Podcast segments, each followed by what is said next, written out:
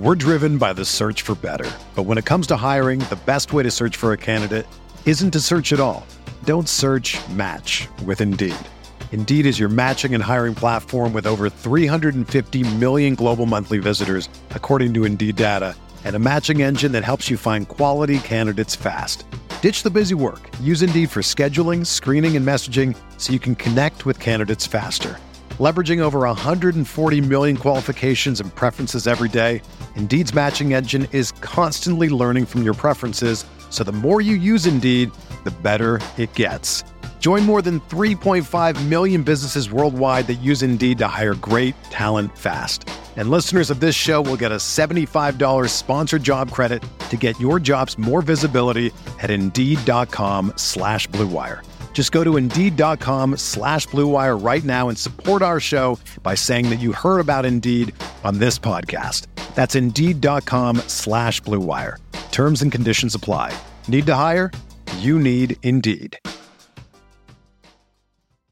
This podcast episode is brought to you by Coors Light.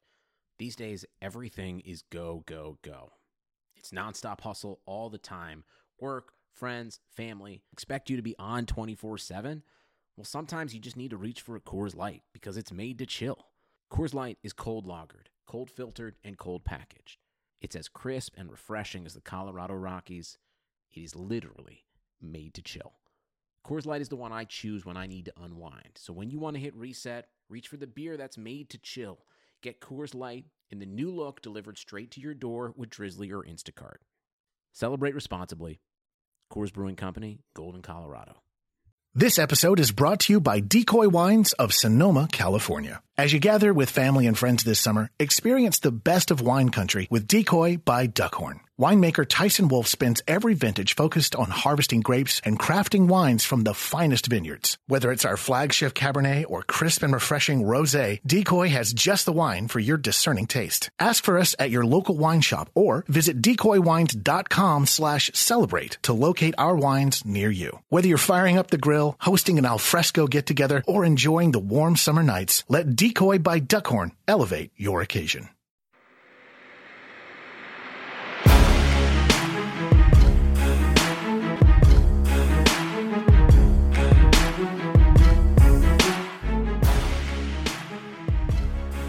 Hello everyone, welcome back to RotoViz Overtime on RotoViz Radio, brought to you by the FFPC. My name is Colm Kelly. You can follow me on Twitter at Overtime Ireland. I'm joined yet again by my co-host, the co-owner of RotoViz, Mr. Shawn Siegele. Shawn, it's a busy week here as we get ready for the NFL draft. It's a busy week for yourself and all the guys behind the scenes at RotoViz for slightly different reasons, but it's an exciting time as we get ready for the draft. We'll be talking a little bit about the draft today. We'll be talking about the site and some of the new features, as well as a number of interesting articles up on the website. So, Shawn, I guess we'll start off front and center.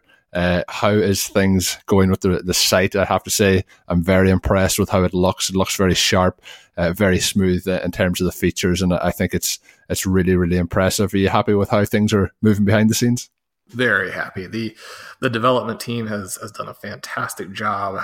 Dave Cabin and Curtis Patrick and Anthony Shook working on some of the technical issues for us. And obviously he and Mike Beers are doing the developing the apps. The apps have been fantastic. If you haven't, come and check out the Best Ball suite. You can do so many different things in there, track your own picks, look at ADP, and see what has been successful historically. There are so many features for that. The Roster Construction Explorer is amazing. So, get to the site, check the apps out. With the relaunch this week, a lot of the different features are free. So if you've been intrigued but didn't necessarily want to pay, this is your window for certain elements. I would definitely get on there. And then we also have RotoViz Study Hall, and Ben Gretsch reached out and said that was one of his favorites. Obviously Ben, one of our longtime writers and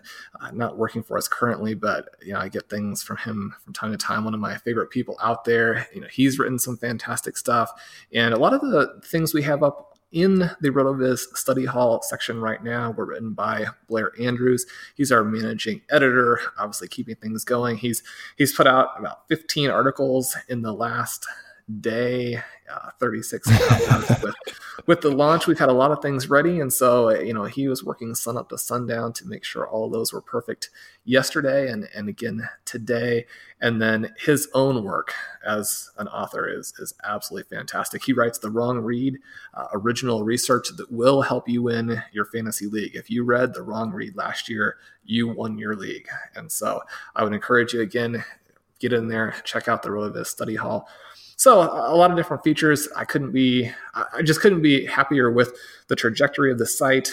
Some of the new people that we've brought on for this year have made a real difference. At the same time, the foundation guys, the guys who wrote in season last year that we moved to lead writer status, those guys like Dave and Blair, I mean, they really have helped us to make this jump. So, both sides of the equation there have been really big for us these last couple of months, and it's all come to fruition the last couple of days. The feedback has been great, and so we're excited for the future. Yeah, it's a very exciting time at RotoViz. And you mentioned as well, the listeners will be very familiar with Blair and, of course, Dave. Dave hosting with Matthew Freeman on the flagship show here at RotoViz Radio, and Blair as well with Hassan Rahim on the RotoViz Report. I know they've had a couple of special editions of the show looking at some dynasty rankings over the last couple of weeks, so they'll be getting back into full swing. In the next couple of months, and they'll be in your weekly rotation. So two great guys. I have to admit now, you mentioned Ben, I mentioned the study hall. I have to say I really enjoyed going down through it. There's a couple of them, looking back a couple of years even, Sean, I see the Zero RB Anti-Fragility article pops up there from November the 2nd, 2013. So we can take a walk down memory lane, and there's just great stuff in there. The Wrong Read, as you mentioned, so many different things, and the RotoViz 101 section as well. I find that fun to look through. So there's just a lot of great stuff, and I do highly recommend to go over. It was always phenomenal going over and checking things out, but the new site and the new layout is just very, very sweet. So I highly recommend the listeners go out and check that. So let's get into some of the articles up on the site, and let's get into the second quarter. So, Sean, when we look here at the first one we're going to talk about this week, with the launch of the site, there's been a little fun thing going on. Obviously, with the NFL draft, it ties in perfectly, and that is the RotoViz 2019 Fantasy Football Rookie Tournament. And when you're looking at it, we have one for the running backs, one for the wide receivers, and it's been a lot of fun reading through some of the articles. Have you enjoyed looking through the tournament so far? I think it's a really fun idea as we get ready for the draft. I have. This is one of the little features we do every year. It's obviously for fun, but then when we put these articles out, we have a ton of advanced stats for every player in every matchup. And so, whether you just want to see who won the matchup, who the writers are voting for, or you actually want to get familiar with the players, you can go either way on there. We just finished the first round. Last article's up. Moving into the second round now.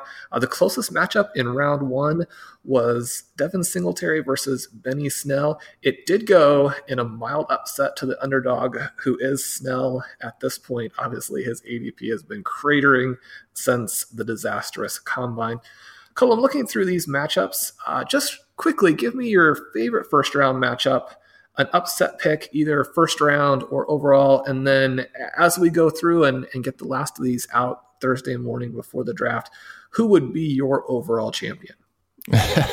It's hard to pick as we see who'll be the overall champion, but when you look through some of the first round contests, they are pretty close. I think they've been matched up pretty well, so it's going to be interesting as it goes through. There's a couple of players in there that I do like, and a couple of players in there that I'm not all that high on. You mentioned Snell getting through. I think there's a potential for him to maybe sneak a few more rounds in. I don't know if he'll get there to be the overall champion status. Bryce Love is somebody who I have some interest in. He's in there as the 13th seed. Maybe he'll get a little bit of a run. But overall, the players here, it's a fascinating one to watch them as they roll through. But in terms of this draft, there is, obviously we've talked about the the rookies versus the wide receivers. I'm very much, and I tend to be in this every year, but last year there was a little bit of a revert back because of how strong of a running back class it was. But I think that moving forward this year, I'm going to be a lot more interested in those rookie wide receivers. So when I look through it, it doesn't get me as excited as that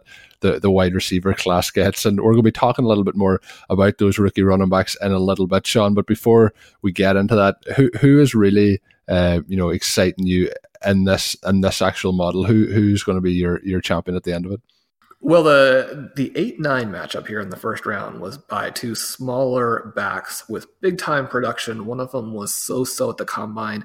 The other was Justice Hill, who really put up the best combine numbers, the only person who jumped out among the top 10 prospects or so. There were a few guys who I think could end up being, you know, third, fourth-round picks in your rookie draft you might want to look into. But Hill is really that guy from this top group. So he did sneak out the first round. That was an article that I wrote for the site. You can check that out if you want.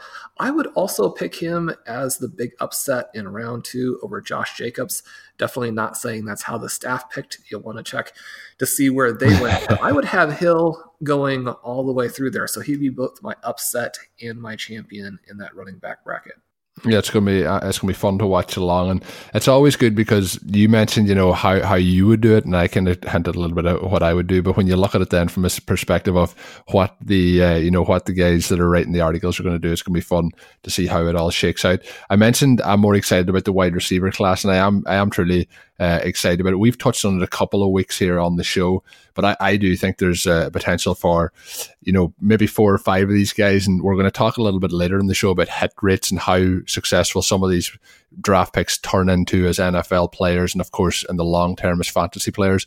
But there's quite a few of these wide receivers that I'm excited about. Similarly, you mentioned here that the last round, which was the first round, Whiteside versus Brown was a pretty close one. It was won by Brown.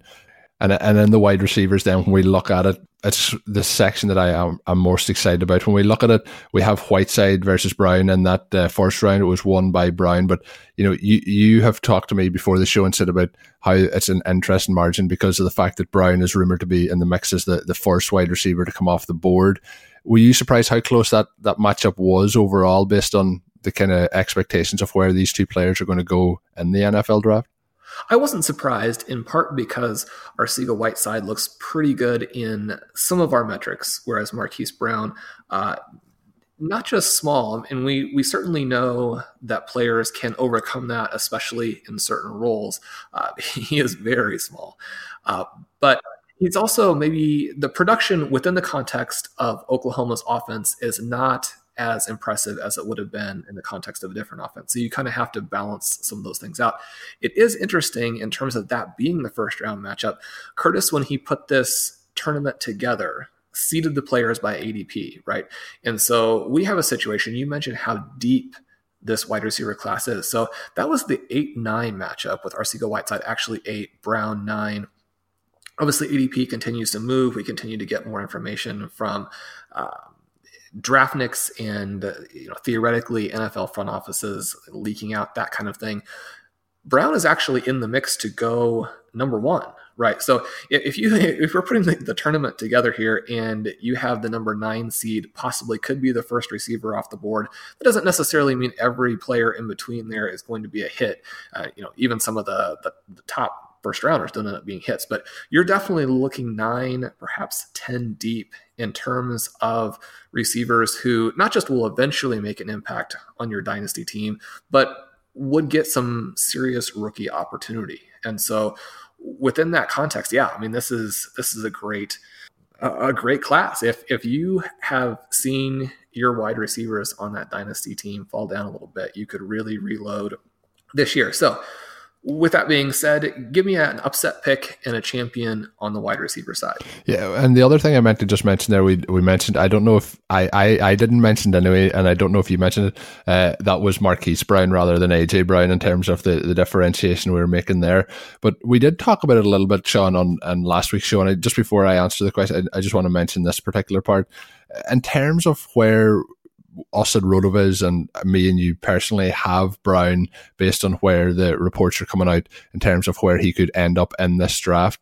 Is there any of these, out of that top kind of 10 a wide receiver that you think our expectations maybe for what he's going to do in the NFL versus where the expectation is for him in terms of a draft pick more than Marquise Brown? He's in our rankings overall at 7 in terms of the wide receivers or the rookies, but he seems to be obviously in the kind of top 2 or 3 in terms of wide receivers overall in terms of the draft community. Do you think there is a large differentiation between our opinion on Marquise Brown versus kind of the field? Well, the two guys who really pop out here are people who are liked sort of across the board, but we're probably even higher on them than most of the experts. And so that's looking at Harry, looking at AJ Brown, and they're the 1 and 3 seeds. So obviously not underseeded, but within the context of this draft, I think that we feel like they could end up being stars where most of the projections have them as borderline first rounders. And you certainly know that plenty of receivers taken in that range, you know, do struggle with the transition. You know, my upset pick was going to be Brown. Now he's the 3rd seed, so it would only be an upset getting into the semifinals. But when he gets there, if he does get there to face DK Metcalf, you know, he had twice as much production as his teammate there at Ole Miss. I really like him as potentially being a value. Hopefully he fits in that range in the NFL draft, sort of, you know, 25 to 32, where he lands on a power team, a team that is successful offensively and yet is drafted late enough that that doesn't boost him up to where he's not consistently going, you know, top 2 or 3 picks in your rookie drafts. Ideally, you'd like to get him pick 4, pick 5, pick 6. You know, maybe once we see some of these running back landing spots, we'll see some of those running backs. We'll see a Jacobs, we'll see a Montgomery, you know, sneak ahead of him, really push him down into the middle of your first round so you don't have to pay as much. That being said, you know, not giving away any spoilers, you've got this interesting first-round matchup between Paris Campbell and Andy Isabella. The winner of that matchup, I think, has the chance to spring the upset in the second round, if for no other reason than the cost difference to acquire those players. And that's one of the things we're taking into consideration a little bit, you know, as we do our votes, perhaps over DK Metcalf. But then again, perhaps not, because when people see that Metcalf upside, you know, you would probably have to see something very convincing to lose this potential at a Calvin Johnson. Now, you know, again, Calvin Johnson was a much better actual football player, and so you're probably not giving that up, but it would be hard to do. Who is your champion here? Yeah, when I look at it, you know, so far through the tournament, there hasn't been a huge amount of upsets at the wide receivers. You know, it's been pretty much, you know, as you would expect through those, the higher end seeds have made it through, outside of Brown being one of the ones that got an upset in there. But I think when you look at the second round, and I think we're going to see it probably be one of those top 3 seeds from the start of it in terms of N'Keal Harry and then AJ Brown. I think that, personally, if it was me writing the articles, I think I would probably have AJ Brown ending up being the wide receiver winner overall of the tournament. But I think it could come down to the two of those. And looking at the way the bracket's set up, I believe, I'm just going back to look at the bracket, I believe they can't match up until the actual final. So I think I'm going to go ahead and predict the final. And then I think we'll see AJ Brown maybe pull the upset in the final over the number 1 seed in Harry and get the job done. That's the way as we've got closer to the draft, I've kind of flip-flopped on both of those guys. But over the last kind of 2 to 3 weeks, Brown has edged into that number 1 kind of spot for me in terms of these rookie wide receivers. I just think he has a little bit more, you know, to project long term. That I think there's a safer floor and a pretty equal ceiling as well with the two of them. As I mentioned at the start of the show, today's edition is brought to you by the FFPC. Allow me a brief second to tell you about our good friends at the home of season-long high-stakes fantasy football.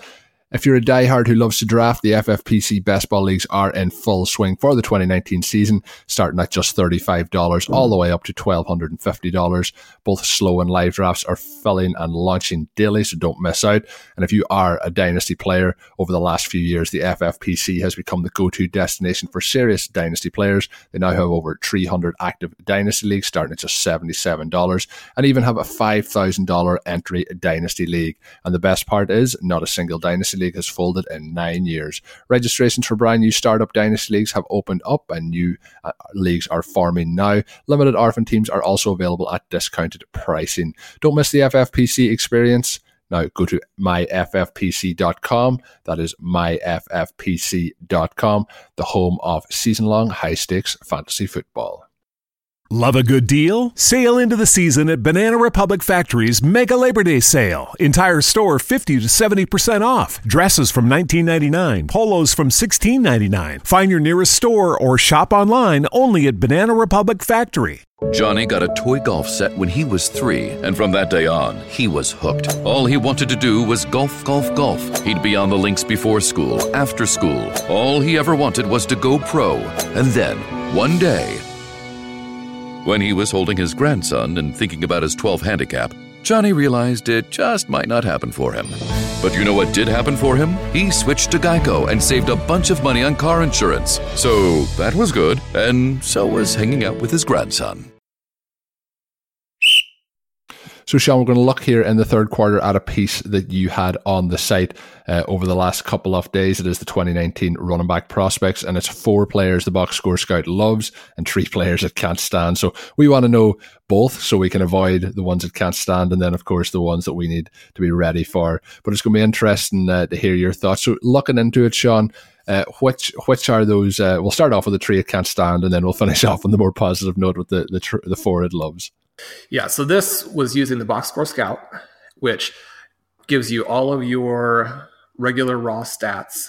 It also allows you to use the stats, the combine information, projected draft position, and then some of these advanced stats to create sim scores for the running backs. You can see comps. You can see where all of these rookies project in terms of the range of outcomes. What players are they similar to? What kinds of NFL careers have they had? But one of the cool features within that is we can go through and we can pull out some of these advanced stats. And so I was thinking in terms of some of the great articles that we've had in the past. Longtime listeners, readers, obviously familiar with Matthew Freeman, host of the flagship show, and one of his developments in the old days. And this is something that will show up in the RotoViz study hall. But is the workhorse score going through looking at the role that a running back plays in his offense? Last year, Blair Andrews talked about the backfield dominator rating, makes even a few more adjustments so you can see what the roles for those players are. That one also in the study hall.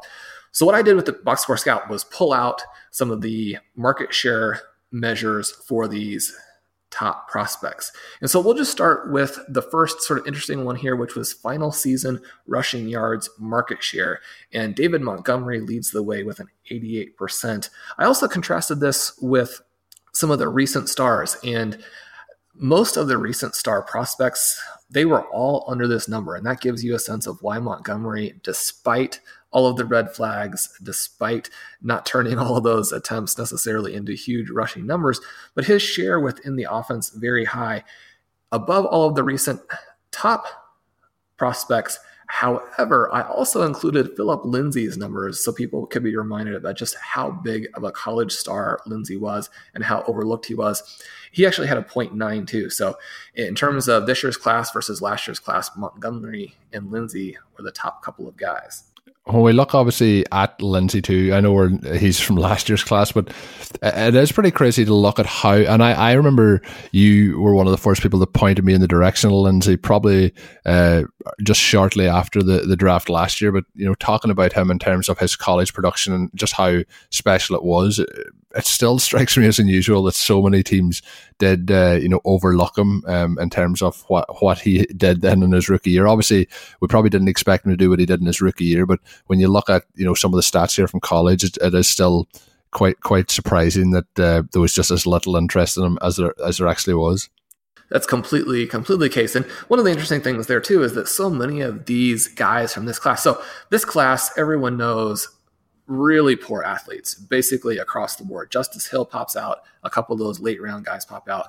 But these players are not NFL athletes. They're still interesting because they were such good college players. And the next guy we get to was the leader in career total yardage market share. And that's Benny Snell. And he finished with 31%. So in terms of all of the yards gained by his offense while he was there, he leads the way, had a pretty good lead on the rest of this class.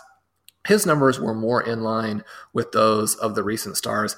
And the point of comparison for this statistic is Christian McCaffrey, who had 36% there at Stanford. And see then looking through them, when we're looking through the rest of this field, you mentioned about the athletic profile, and I don't want to get it to be a downer on this class, but when we look at it over the last few years in terms of, it's a real flip-flop in terms of what we had last year, and I know the college system isn't going to keep producing players in that position, year on year on year moving forward. It's going to be a balance, and usually it does flip-flop depending on when players are going to declare and come out of college, but it is... Are you as disappointed in terms of what's coming out this year, or am I just being overly harsh on the class in general? you know, it's always fine to be disappointed. If you need a running back, this is not the class to get it in. And some of the top guys here, I have a lot of personal skepticism for. You mentioned that we're about to get to the backs that are not liked by the system. And, you know, you can go in. I encourage you to play with the box score scout, see what you come up with. In the article, I talk about Josh Jacobs and Damian Harris. Compare them a little bit with some Alabama backs from the past, who obviously we've seen struggle. I mean, TJ Yeldon was someone who was a much, much better college player, and yet is really struggling in his NFL career there. They also look very poor compared to Chubb and Michelle. And so it's not just this matter of having been in a committee. They were simply not that productive as backs within the committee in terms of the things that we're looking for. So, you know, we go to the next one and we see the career touchdown market share. And we have a third guy here who jumps out, another disappointing athlete, but Devin Singletary, the Florida Atlantic star, at 46%. And we have Benny Snell coming in right behind him, 45%. Those two guys blow away the rest of the group and really separate. And so it was interesting. They match up in the first round of our running back tournament. You can see which one of the not NFL athletes, but incredible producers got through that position there. I encourage you to go through, look at all these. You have some guys like Travion who are pretty interesting. You can see where Bryce Love finishes even after that down rookie year, and maybe find a sleeper like Alex Barnes. He's one of those players who didn't have the full NFL career or full college career that some of the other prospects had, and that's always a big red flag. We know how much the career trajectory and the early production really does matter. So when you're talking about guys who are slightly more final season type of performance, you know, that is something that you don't want to overrate. At the same time, you know, he's got the production and the athleticism to really sort of make a move on draft day. So he'll be one of the people we're following closely. Yeah, and just looking through, you know, the recent prospects as well that will be in a similar kind of situation. If we look back, you know, and compare some of the players who haven't done well over the last draft class, and one of them being Ronald Jones, you know, if you match his numbers up to this class, it's possible that he would be the highest projected running back in this group. He definitely would be in those top few, and we've seen the struggles that he had last year. So some of the things that have me as a cause of concern, and I did talk last week with Greg Oman of the Athletic, and we were talking about the running back situation down there. He actually doesn't expect him to be able to fight his way to be the starter this year, so looking like a bust pick from the Buccaneers. Is there anything else, Sean, just looking at the article that you wanted to highlight based on what you've seen from it, or have we covered most of it? No, let's just put in another little plug for Ronald Jones and say that we are still projecting him as the breakout back there. It's interesting, and I'm glad that you mentioned your discussions there with some of the people who cover the Buccaneers, because there also has been some very positive buzz about Jones that has snuck into some recent media reports, and it's good to have that balance. Some of those guys covering the team who are also a little more skeptical. Yeah, it's interesting. You know, sometimes around the draft, and you know, any time of the kind of off season, what he said is, you know, anyone can kind of look good when they're in, you know, shorts and t-shirt. That's the key then when you get into pads. And the major concern outside of everything last year for Ronald Jones would be that he was inactive on those opening game days after being, you know, a second round pick for the team. So it'll be interesting to see, but it is good to get that insight and, you know, how things can shake up. But I still think there's a little bit of a possibility that things break the right way for him, and last year was just everything went wrong for him for whatever reason. But you know, if Shawn Siegele thinks that there's still potential there, are you telling us that he is the off-season bargain? He's the guy. You're going to want to get him before Bruce Arians unleashes him as the weapon on the NFL. He'll be not your David Johnson. There are only a few David Johnsons out there, although almost a full round's worth of them now in your fantasy drafts. But Ronald Jones, he's someone you want to pick up before it's too late. Yeah, I think I wouldn't be spending too much on him, but I think at his value at the moment, he's certainly worth a shot in any league. As we kind of hinted on, if you're looking for a running back at the minute, and there's obviously, you mightn't be sold on this class, you're not going to get one of those running backs, with a rookie second round pick, and you could use that or even possibly a third round rookie pick to try and get Ronald Jones away from an owner in the Dynasty League. So that's something to look into. And somebody that you mentioned a few weeks ago on the show up in Chicago was the running back situation up there with Mike Davis and Ryan Pace, talking to rumors floating around. He's saying there's no pressing need for them to draft a running back. So that bodes well for the optimism you had with Mike Davis a couple of weeks back on the show. And you mentioned TY Yeldon there. I seen that he signed as well with the Buffalo Bills. So quite a loaded back room up there, or clogged up, maybe we'll call it, rather than loaded, with Frank Gore, Shady McCoy, and then now TJ Yeldon. So Yeldon's always been somebody I liked, but unless something changes there, it's going to be hard for him to have a lot of success with as many mouths to feed in Buffalo. But let's get into the fourth quarter, Sean, as we get closer to the end here. So this one was one I was happy to see. Jacob Rickroad had a piece up on the site. He's had a kind of a series over the last couple of weeks, or over the last week or so, looking at the dynasty hit rates. And the piece I've taken up is on the 2012 class. He has done from 2011 forward. So it's well worth a shot, because we talk about these prospects, and I know I've been a little bit down on this running back class, particularly this week, but over the last couple of weeks. But we talk about these players and how much they're going to hit. We look back at last year's class. If you look at the two biggest hits of last year's class, we have the number one overall pick in Dynasty, which was Saquon Barkley, and then we have Philip Lindsay as well. But if you look at players who we would have thought were hits even maybe 2 years ago, and somebody like a Leonard Fournette, obviously things are dropping off a little bit for him.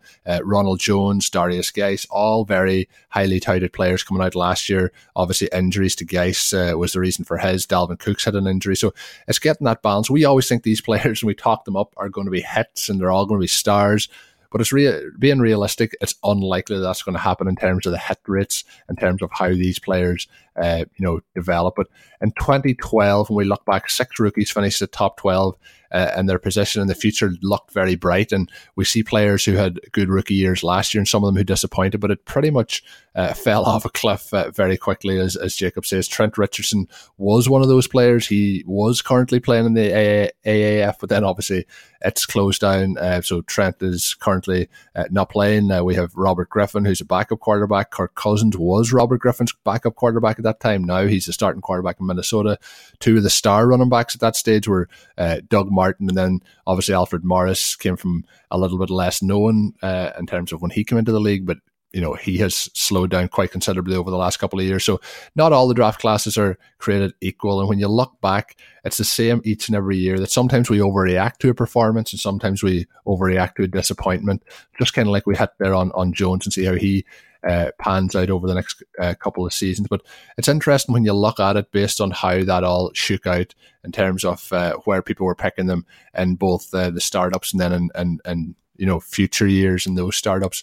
What stood out for you in terms of, was it position related that stood out, Sean, or was it based on how quickly some of these players fell off a cliff?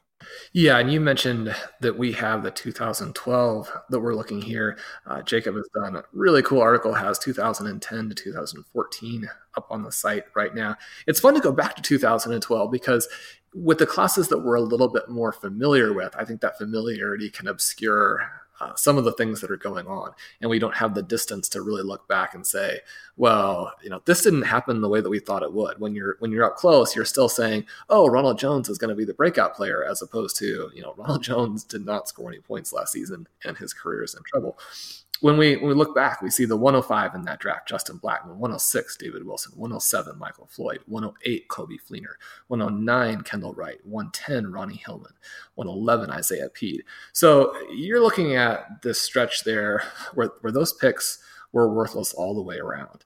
The other thing, though, that I think is really interesting, and it fits, again, with one of the amazing articles that Blair has done, is that we see these top guys are performing early, right? You mentioned that we had a number of guys, including each of the top 4 picks, finished in the top 12 at their position as rookies.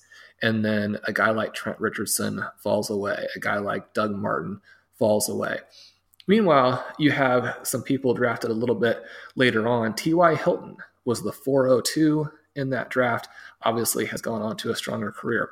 One of the things that Jacob talks a lot about is that you want to be careful about investing too heavily in these rookies because the production and the hit rates are not what you might guess, right? That you're going to run into some real trouble with the long-term hit rates on these players. Blair has pointed out that rookie production tends to be better than we think, and then these players often take a big jump in their second year. Now, that's something that we did see from the guys who went on to be stars, something we saw from Hilton as he moved forward. But for the most part, the production falls off, right? So you have this window early on where players are getting forced into these roles because they were drafted early. They got that opportunity. Everyone feels like opportunity dictates fantasy success and gives you a sense of how good a player is. But there's a big difference between the opportunity that you get when you're an early pick and the opportunity you get as a later pick. And so one of the things that you want to be careful about when you're investing in some of these players is not to just assume that they are then going to go on and become stars and that their numbers are going to continue to rise, because after that second season, we see every year after that the player numbers decline. Now, some of that is because of injuries. Some of that is because simply players are no longer being forced into getting that opportunity that they didn't deserve. You have someone like a Michael Floyd, for example, who did produce a little bit early on, but never emerged. And as his career has developed, there's no longer that incentive for teams to force him into target numbers that he doesn't deserve based on his combination of skill and talent. And so, those are two different ways to look at it, but both important things to take away from this kind of study. Yeah, and when we look at it, in terms of wide receivers, and we're looking at this wide receiver class, like if you look at this class, players that really never developed into anything. Justin Blackmon was for more off the field issues, but you look at Michael Floyd, you look at Kendall Wright, you look at Brian Quicks in this, Stephen Hills in this, Ruben Randall is somebody who people held on to for long times, all the way down through it. And you look at the list, and the interesting thing is there's 30 names in this list. Some of those are the later round picks that we've you've hinted on T.Y. Hilton, Marvin Jones, Kirk Cousins, but there's 15 of those 30 who have never had a top 24 season in the NFL. And when you look through it, then there's only most of the players in here, I'm just going to count it, there's 1, 2, 3 players out of that 30 that have ever started with 3 years in a row that they were in the top 24. So it can fall apart very quick. 2 of those were quarterbacks, Andrew Luck and Russell Wilson. The other one was Alfred Morris. So it is a case where the hope and the hype can be massive coming in, but it doesn't always then pan out in the way that it turns into a fantasy asset. So it's always to have that kind of little bit of tempered expectation. And when you mentioned there as well, not heavily investing too much in some of these guys. So sometimes when you're in the first round, you might be in 4 or 5 dynasty leagues. You might have the 5th or 6th pick in all those leagues, and you pick the same person. Now, obviously, that could be a massive windfall for you if it turns out to be somebody who can be an elite, fantasy asset. But the realistic expectation is, once you kind of go through those picks and the hit rate, it pretty much is less than 50% on those first round picks. And then when you head on down, once you really get past that kind of 105, I think is where I start to think it's really almost dart throws at that point. Do you see, if you were looking at those picks in terms of rookies, do you think those first 5 are where you can have confidence? After that, it really does become a kind of a bit of luck at that point. It's going to depend on the draft, and it's also going to depend on both the depth of the draft and the order that the players are selected, how efficient that is. One of the things that we go through and look at every year is the players who are productive in college translate much better to the NFL. So if you have some of these guys and, someone like a Josh Jacobs, a DK Metcalf, there are a couple of the top prospects this year who have some big production red flags. Now, that doesn't mean that they won't be good players. It doesn't even mean that they won't be stars. That possibility still exists. But when I'm looking through these rookie drafts, I want to be selecting people who have all of the boxes checked, because that just gives you a lot more to fall back on. So you want them to be good athletes. You want them to have been big producers in college. You want them to be drafted in the range where they're going to get early opportunity into a team that score some points. You know, you don't want to have them stuck on a Jeff Fisher team or something to that effect. I think if you do find those players, then you can draft them at whatever their ADP is. And we do find that those guys will slide from time to time. Now, you're not going to find a ton of guys in the second round, a ton of guys in the third round, but those individuals out there do exist. And, you know, we mentioned Matthew Freeman earlier on the show. He was raving about TY Hilton that entire draft process. So, you know, it's not like no one knows about a TY Hilton just because he goes in the fourth round. You know, there were reasons to draft Hilton, and people were targeting him.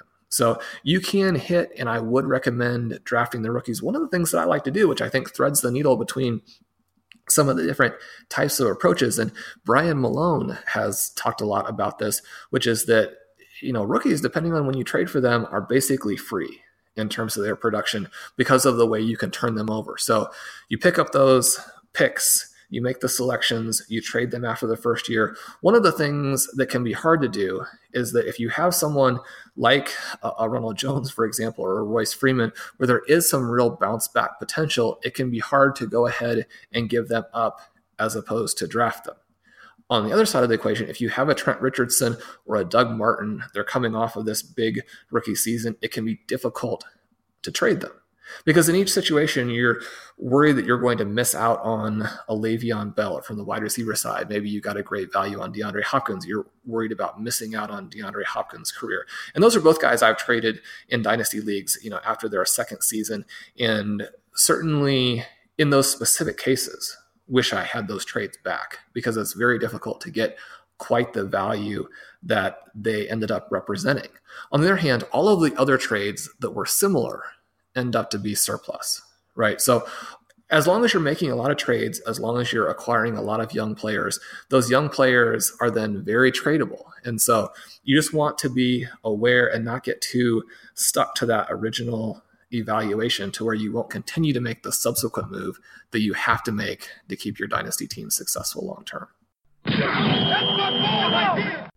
Shawn, the last topic up on today's show now is a piece that Tyler Lochner, who has joined the writing team recently, has done, looking at, you know, the Patriots minus Rob Gronkowski. Looking at the Patriots, it has been something that's been kind of publicized over the last couple of years when Gronk's been injured, that pretty much year on year when he has been in the team has been a lot more efficient in terms of points per game, scoring 3.87 more points per game. And then obviously that helps with the points per drive as well. He has helped in terms of Tom Brady's fantasy production.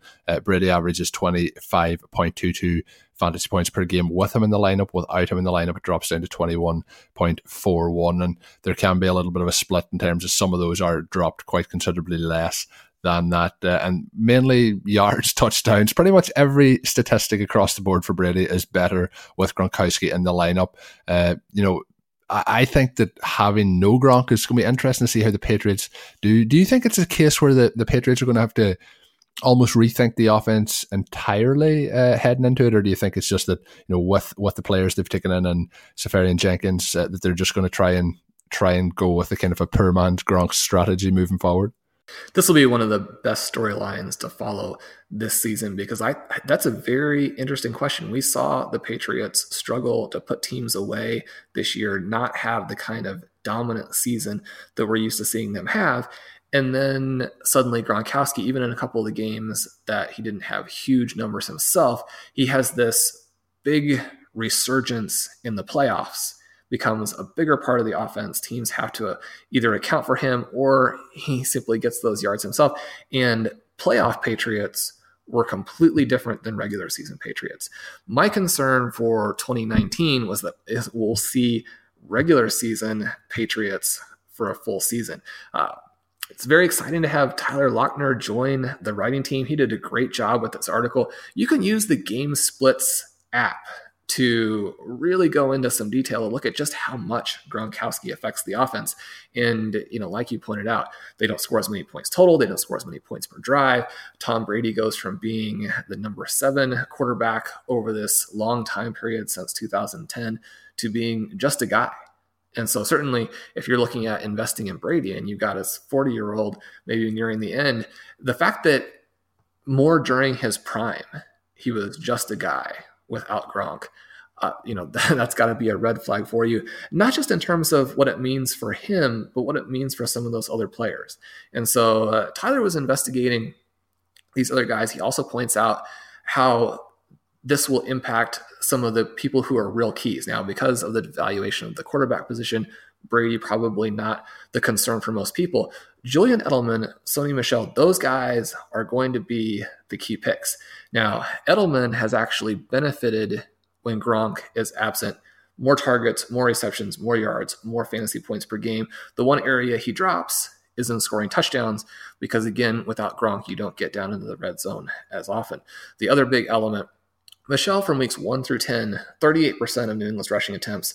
Week 11 through the Super Bowl, market share jumps to 55%. Tyler points out how during this home stretch, he handled 60% of New England's rushing attempts from inside the 10, and then matches that up with the fact that Gronk throughout his run tended to account for 20 to 25% of those high-value targets. This last year, only 6%. And so now you have this vacuum inside the 10-yard line.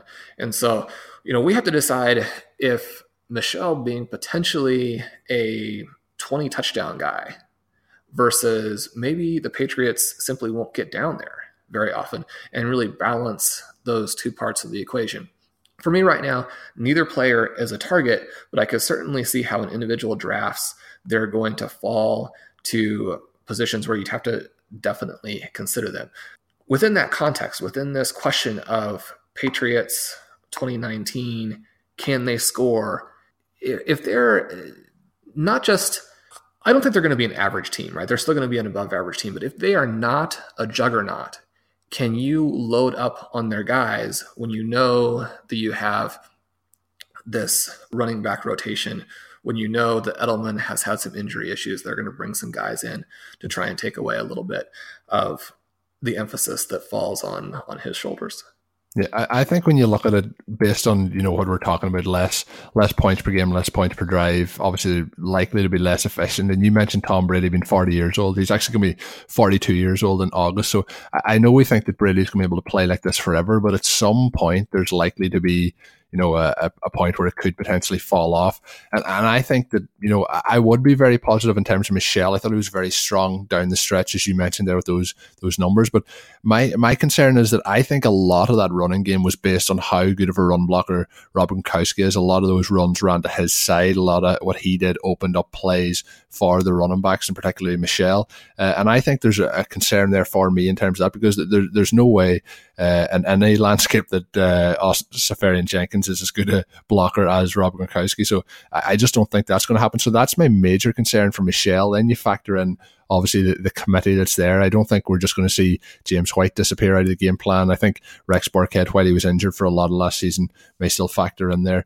Edelman is interesting because I think they're going to have to use him across the middle of the field. He's going to get more targets. But I'm just a little bit concerned, you know, in terms of if their overall numbers drop down, where that leaves Julian Edelman in terms of what he's going to do in the season. So at the moment, the Patriots are one of those offenses that I'm kind of staying away from. I just don't have a very, very confident outlook in any of the players, you know, being able to have that weekly fantasy value on a consistent basis. If I had to pick one of the two, I think I would be going for Edelman based on the track record and based on what we have seen him be able to do, particularly in PPR leagues. When I look at Michel, I don't know if you had thought about that previously, but Gronk's absence is a major concern for me in terms of what Michel does. I think they may have to rethink the offense a little bit. They may have to take an extra offensive lineman in there to try and block for the run game.